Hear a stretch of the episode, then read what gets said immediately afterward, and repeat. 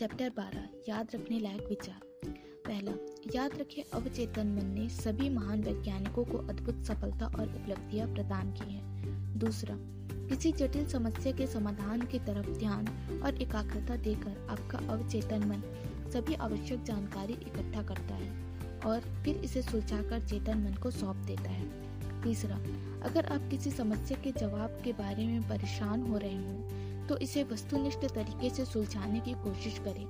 सोच और दूसरों से जितनी जानकारी हासिल कर सकते हो, हासिल करें। अगर कोई जवाब नहीं मिलता है तो सोने से पहले इसे अवचेतन मन के हवाले कर दें। फिर आपको यह कभी असफल नहीं होता है। चौथा आपको हमेशा रातों रात जवाब नहीं मिलता है। अपने अवचेतन से तब तक आग्रह करते रहें जब तक कि सूरज ना निकल आए और छायाएँ गायब ना हो जाए।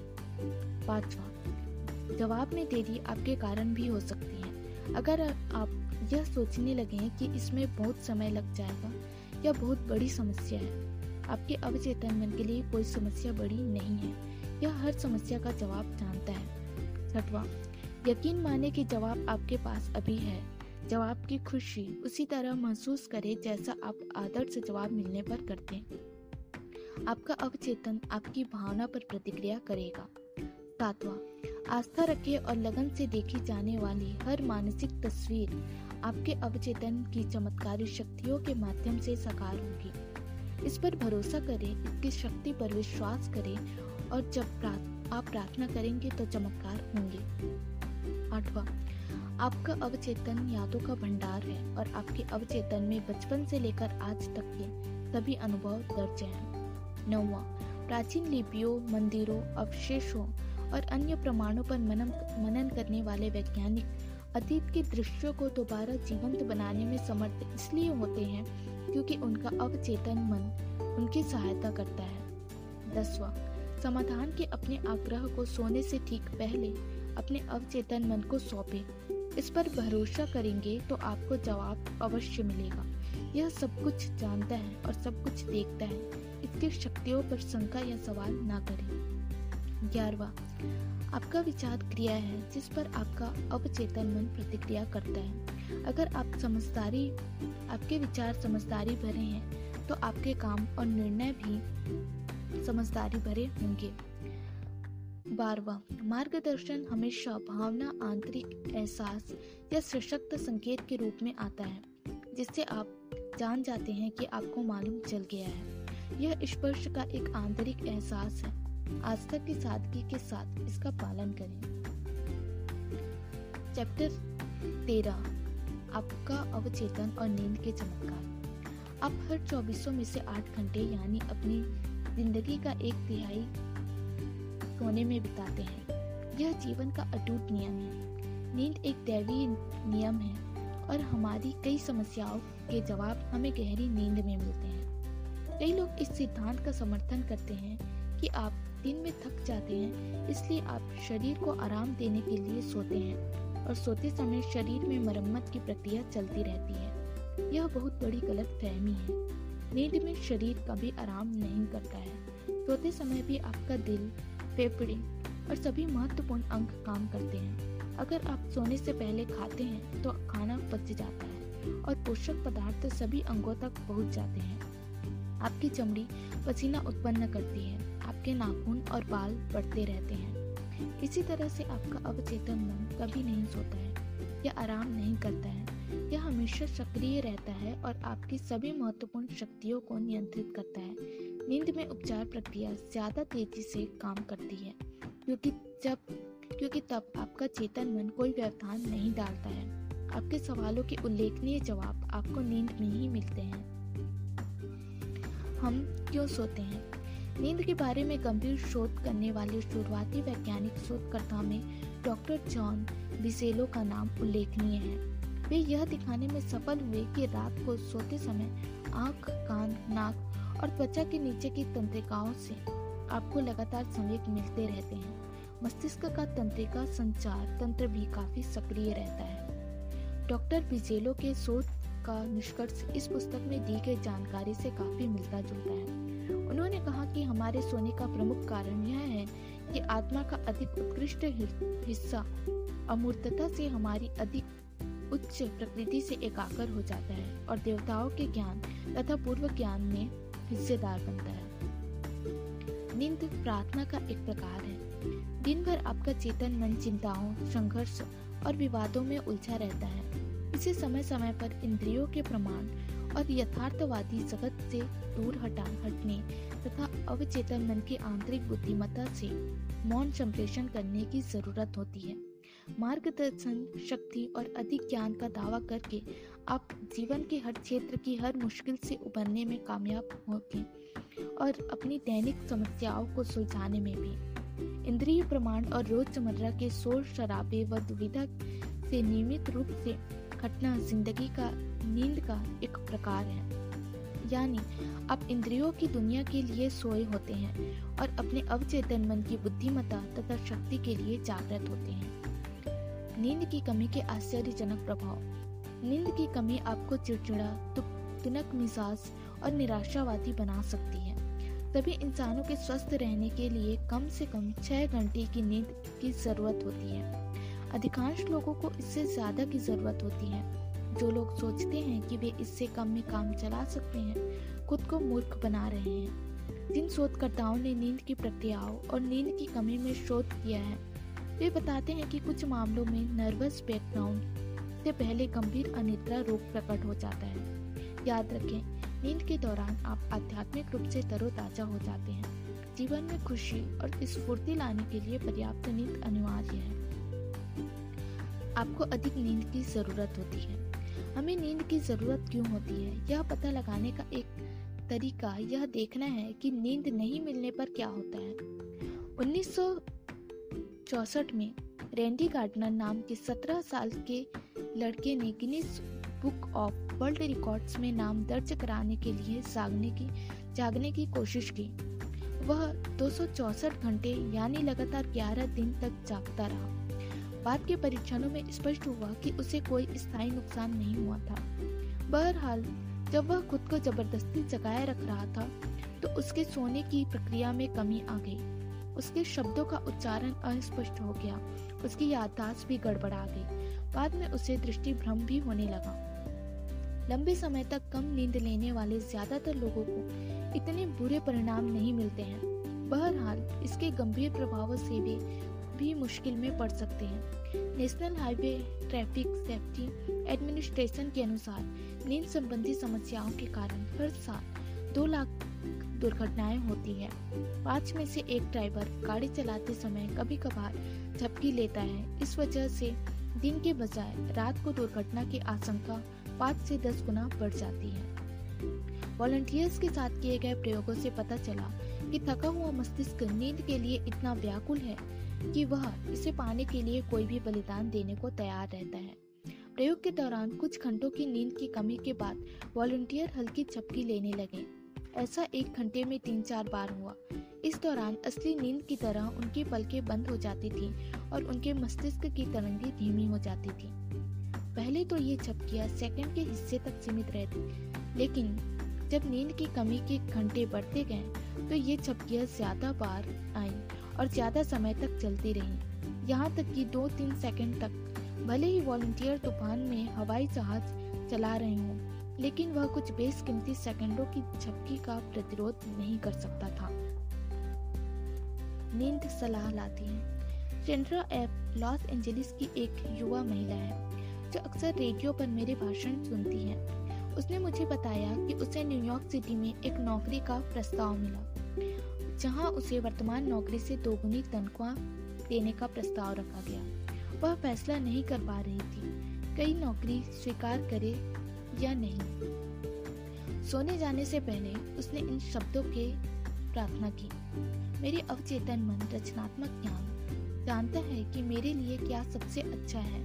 इसकी प्रवृत्ति हमेशा जीवन की ओर है और यह मुझे सही निर्णय बताता है, जिससे मुझे और सभी संबंधित लोगों को लाभ पहुंचेगा। मैं उस जवाब के लिए धन्यवाद देती हूँ, जो मैं जानती हूँ कि मुझे मिलेगा। उसने सोते समय इस आसान प्रार्थना को लोरी की तरह बार बार दोहराया। सुबह उसे प्रबल एहसास हुआ कि उसे नई नौकरी के प्रस्ताव को स्वीकार नहीं करना चाहिए। उसने उसे ठुकरा दिया और बाद की घटनाओं ने उसके अंदरूनी एहसास को सही ठहराया, क्योंकि कुछ महीनों बाद ही वह कंपनी दिवालिया हो गई। चेतन मन यथार्थवादी तथ्यों के मामले में सही हो सकता है बहरहाल अवचेतन की सहज बोध की क्षमता को कंपनी की समस्याओं का एहसास था, इसलिए उसने इसे सही चेतावनी दे दी। निश्चित तबाही से बचाया। अगर आप सोने जाते समय सही कर्म के लिए प्रार्थना करते हैं तो अवचेतन की अवचेतन मन की बुद्धिमत्ता आपको निर्देश दे सकती है, आपकी रक्षा कर सकती है। कई साल पहले मुझे सुदूर पूर्व में आर्थिक रूप से काफ़ी आकर्षक प्रस्ताव मिला। मैंने मार्गदर्शन और सही निर्णय के लिए इस तरह प्रार्थना की। मेरे भीतर की असीमित बुद्धिमत्ता सब कुछ जानती है। सही निर्णय दैवी विधान में मुझे बताता है, बताया जाता है। जब जवाब मिलेगा तो मैं उसे पहचान लूँगा। मैंने सोने जाने से पहले इस प्रार्थना को बार बार लोरी की तरह दोहराया। उस रात मैंने एक सपना देखा, जिसमें एक पुराना दोस्त मेरे पास आया। उसके हाथ में एक अखबार था और वह बोला इन हेडलाइंस को पढ़ो, मत जाओ। अखबार की हेडलाइंस हिंसा, उपद्रव और युद्ध की खबरों से भरी थी, जो सभी कुछ समय बाद इसी, उसी इलाके में हुई, जहाँ मुझे जाना था। आपका अवचेतन मन सब कुछ समझता है, यह सारी बातें जानता है। अक्सर यह आपसे बोलेगा, लेकिन ऐसी आवाज़ में जिसे आपका चेतन मन तत्काल मान लेगा। जिस सपने के बारे में मैंने अभी बताया, उसने मुझे निश्चित रूप से भारी खतरे की स्थिति से बच, जाने से बचा लिया। मेरे अवचेतन मन ने अपनी चेतावनी एक ऐसे व्यक्ति के माध्यम से दी, जिस पर मैं भरोसा करता था और सम्मान करता था। कुछ लोगों को यह चेतावनी सपने में माँ दे सकती है। वह व्यक्ति से यहाँ या वहाँ न जाने को कहती है और चेतावनी का कारण बताती है। कई बार आपका अवचेतन आपके जागते समय भी आपको चेतावनी दे देगा। आपको लगता है कि आपने अपनी माँ या किसी अन्य प्रियजन की आवाज़ सुनी है? आप रुक कर मुड़ते हैं और इसके स्रोत की तलाश करते बाद में आप पाते हैं कि अगर आप उसी रास्ते आगे गए होते तो खिड़की से गिरने वाले सामान से आपका सिर उठ सकता था। आपका भविष्य आपके अवचेतन मन में है। याद रहे जो कि आपका भविष्य आपकी आदतन सोच का परिणाम है से ही आपके मन में है। जब तक कि आप इसे प्रार्थना द्वारा बदल ना लें इसी तरह देश का भविष्य भी देशवासियों की सामूहिक अवचेतना में है। उस सपने में कुछ भी अजीब नहीं है, जिस, जिसमें मैंने अखबारों की सुर्खियों देखी। हालाँकि वे घटनाएँ उस समय तक नहीं घटी। बहरहाल, वे घटनाएँ उन लोगों के मन में तो पहले ही घट चुकी थी, जिन्होंने उनकी साजिश रखी थी। उनकी सभी योजनाएँ पहले से ही उस महान रिकॉर्डिंग यंत्र यानी शाश्वत मन के सामूहिक अवचेतन पर अंकित थी। आने वाले कल की घटनाएँ आपके अवचेतन मन में हैं। इसी तरह अगले सप्ताह और अगले महीने के भी उन्हें इंद्रिय या पर भौतिक व्यक्ति द्वारा ग्रहण किया जा सकता है। अगर आप प्रार्थना करने का फैसला करें तो आपके साथ कोई तबाही या त्रासदी नहीं हो सकती। कोई भी चीज़ पहले से तय नहीं है। आपका मानसिक नज़रिया जिस तरह से आप सोचते हैं, महसूस करते हैं और यकीन करते हैं ही आपका भाग्य निर्धारित करता है। वैज्ञानिक प्रार्थना द्वारा आप अपने भविष्य को ढाल सकते हैं, आकार दे सकते हैं और बना सकते हैं। इंसान जैसा बोएगा, वैसा ही उसे काटना पड़ेगा। एक छोटी झपकी से उसे पाँच, पंद्रह हज़ार डॉलर मिले। बरसों पहले मेरे एक विद्यार्थी ने मुझे अखबार की कटिंग भेजी। जिस, जिसमें रे हैमर स्ट्रॉम नामक व्यक्ति के बारे में लेख था। वह पिट्सबर्ग स्टील मिल में काम करता था। मिल के विभाग में हाल ही में एक नई मशीन लगाई गई थी, जो बनकर निकलने वाली गर्म स्टील के छड़ों की डिलीवरी नियंत्रित करती थी। लगाने वालों की सारी कोशिशों के बावजूद मशीन ठीक से काम नहीं कर रही थी। इंजीनियरों ने इस दिशा में कई दिनों तक मेहनत की, लेकिन कोई फ़ायदा नहीं हुआ। हैमर स्ट्रॉम ने समस्या के बारे में बहुत सोचा। उसने एक नई डिज़ाइन तैयार करने की कोशिश की जो काम कर सके, लेकिन वह कुछ नहीं सोच पाया। एक दोपहर वह छक्की लेने के लिए लेटा। सोते समय भी वह दोषपूर्ण स्विच की समस्या के बारे में ही सोच रहा था। छक्की के दौरान उसने एक सपना देखा, जिसमें उसे स्विच की आदर्श डिज़ाइन दिखी। जागने पर उसने सपने की आकृति के अनुसार डिज़ाइन का स्केच बना लिया। इस कल्पनापूर्ण झपकी ने हैमर स्ट्रॉम को पंद्रह हज़ार डॉलर का चेक दिलवा दिया, जो उस फर्म के द्वारा किसी कर्मचारी को नए विचार के लिए दिया गया सबसे बड़ा पुरस्कार था। किस तरह एक प्रोफेसर ने नींद में अपनी समस्या सुलझाई? Doctor H V Hilprecht Pennsylvania university में प्रोफेसर ऑफ़ एसिरियन थे। अपने संस्कारों में वे एक अद्भुत अनुभव बताते हैं। वे कहते हैं, एक शनिवार की शाम मैं निरर्थक कोशिशों के बाद थक चुका था। मैं गोमेत रत्न के दो टुक्का रहस्य नहीं सुलझा पा रहा था, जिन्हें देखकर लगता था कि वे किसी बेबीलोन वॉशी की उंगली की अंगूठी के होंगे। आधी रात के करीब मैं सोने चला गया और मुझे एक अद्भुत सपना दिखा। निपुर नामक जगह का एक लंबा छरहरा पुजारी, जिसकी उम्र लगभग 40 साल होगी। मुझे मंदिर के कोस कक्ष तक ले गया। एक छोटा नीची छत वाला कमरा, जिसमें खिड़कियाँ नहीं लगी थी, जहाँ गोमित और लहसुनिया के टुकड़े ज़मीन पर बिखरे पड़े थे।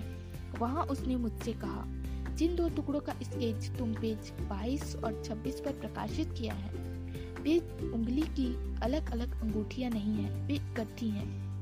पहली दो अंगूठियाँ देवता की मूर्ति के कान की बालियाँ हैं। जो दो टुकड़े तुम्हारे पास हैं, वे उनके हिस्से हैं। अगर तुम उन्हें इकट्ठे जोड़ कर देखोगे तो मेरी बात की पुष्टि हो जाएगी। मैं तत्काल जाग गया। मैंने टुकड़ों की जाँच की और मुझे हैरानी हुई कि मेरा सपना सच था। समस्या आखिरकार सुलझ गई। इस स्पष्टीकरण से उनके अवचेतन मन का रचनात्मक ज्ञान प्रदर्शित होता है। जो उनकी सभी समस्याओं के जवाब जानता था। इस तरह अवचेतन ने एक मशहूर लेखक के सोते समय काम किया। अपनी एक पुस्तक अक्रॉस द प्लेन्स में रॉबर्ट लुई स्टीवेंस ने सपनों के विषय में एक पूरा अध्याय लिखा है। वे प्रबल स्वप्नदर्शी थे। उनकी आदत थी कि वे रात को, हर रात को सोने से पहले अपने अवचेतन को स्पष्ट निर्देश देते थे। वे अपने अवचेतन से आग्रह करते थे कि सोने से पहले वह उनके लिए कहानियाँ गढ़े उदाहरण के लिए, जब उनके बैंक में, बैंक खाते में पैसे कम हो जाते थे तो वे अपने अवचेतन को कुछ इस तरह निर्देश या आदेश देते थे। मुझे एक बेहतरीन रोमांच उपन्यास दो, जो बिकाऊ और लाभदायक हो। उनका अवचेतन बहुत अच्छी तरह से प्रतिक्रिया करता था। स्टीवेंस लिखते हैं, वे छोटे बौने, अपने अवचेतन बुद्धि और शक्तियाँ मुझे टुकड़े टुकड़े में किसी धारावाहिक की तरह कहानियाँ बताता है। और उनका लक्ष्य क्या है, यह मुझे यानी रचयिता को पता ही नहीं होता है। जागृत अवस्था में मैं काम, मैं जो काम करता हूँ, जिसके बारे में मैं चेतन रूप से जागरूक रहता हूँ, वह भी आवश्यक रूप से मेरा नहीं है, क्योंकि इसमें भी पौनों का हाथ साफ़ नज़र आता है। शांति से सोए और खुशी से जागे। अगर आप अनिंद्रा से पीड़ित हैं तो आप नीचे दी गई प्रार्थना को बहुत कारगर पाएँगे इसे सोने से पहले धीरे धीरे शांति से और प्यार से दोहराएँ। मेरे पैरों के अंगूठे शिथिल हैं, मेरे टखने शिथिल हैं और मेरे पेट की मांसपेशियाँ शिथिल हैं। मेरा हृदय और फेफड़े शिथिल हैं, मेरे हाथ शिथिल हैं, मेरी गर्दन शिथिल है मेरा मस्तिष्क शिथिल है मेरा चेहरा शिथिल है मेरी आँखें शिथिल है। मेरा पूरा मन और शरीर शिथिल है। मैं पूरी तरह से हर एक को क्षमा करता हूँ और मैं सबके लिए सद्भाव, सेहत, शांति और जीवन की सभी नियामतों की सच्ची इच्छा करता हूँ। मैं शांति से, मैं संतुलित और शांत हूँ। मैं सुरक्षा और शांति से विश्राम करता हूँ। एक गहरी शांति मेरे अस्तित्व को शांत करती है। जब मैं अपने भीतर दैवी उपस्थिति का एहसास करता हूँ मैं जानता हूँ कि जीवन और प्रेम का एहसास मेरा उपचार करता है। मैं खुद को प्रेम की चादर में लपेटता हूँ और सबसे, सबके प्रति सद्भावना से भरा सोता हूँ। रात भर शांति मेरे साथ रहती है और सुबह मैं जीवन तथा प्रेम से भरा रहूँगा। मेरे चारों तरफ़ प्रेम का दायरा है। मुझे किसी बुराई का डर नहीं होगा, क्योंकि आप मेरे साथ हैं। मैं शांति से सोऊँगा, खुशी से जागूँगा और उनमें मैं जीऊँगा चलूँगा और मेरा अस्तित्व होगा।